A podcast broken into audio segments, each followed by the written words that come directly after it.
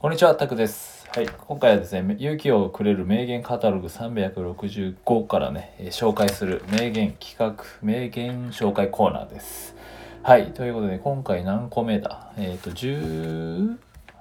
個目ですね。はい。3分でね、名言をご紹介するってコーナーなので、早速いきます。今日はですね、中川秀直さんというね、衆議院議員だったか、まあ今もわかんない、今もそうなのかわかんないですけど、えーこれ12年前に衆議院議員だったか、今もそうなのかわかんないですけどね。はい、中川秀直さんという方の、え言葉を紹介しようと思います。はい、いきますね。一人一人ね、意見が違うから全員が必要。一人一人意見が違うから、えー全員が必要ということですね。はい。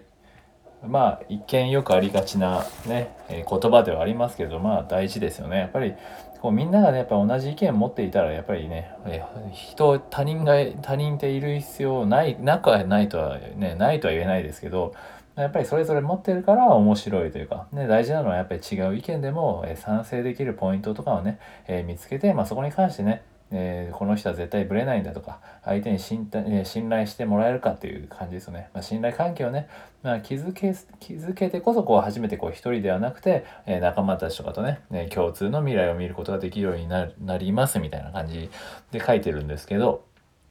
うん、やっぱり一人一人こうやってね音声配信しててもみんな、え同じような発信しててもやっぱりそれぞれね、えみんな見える景色もね経験した景色も違うんでやっぱりね意見って違うじゃないですか同じような経験してもやっぱり感じるものは本当人それぞれで自分ねいろんなバックボーンがね、えーあるわけじゃないですか生きてきたバックボーンもある中でそこの自分のフィルターを通して見てるので絶対同じ経験をしてても、えーみんな見る角度が違かったりしますよね。まあ、そういった意味でもやっぱりこうやって音声配信とかでねいろんな人の意見を聞いたりとかいろんな人のね、えー言葉を聞いたりっていうやってるとね新たな自分の知識知識じゃないな、じまあ、知識もそうですけど視点とかも持てていいですよね。そういった意味でもやっぱり全員必要なんですよね。ねいらない人なんていないわけであってそれぞれみんなねえーこう日本人とかはね結構意見を言うのを結構ためらったりするじゃないですか。でもなんかそれはまあ謙虚よく言えば謙虚であるんですけどやっぱりその、ね、自分を隠すというか自分をね、まあ、恥ずかしいっていう思いもあるんですけど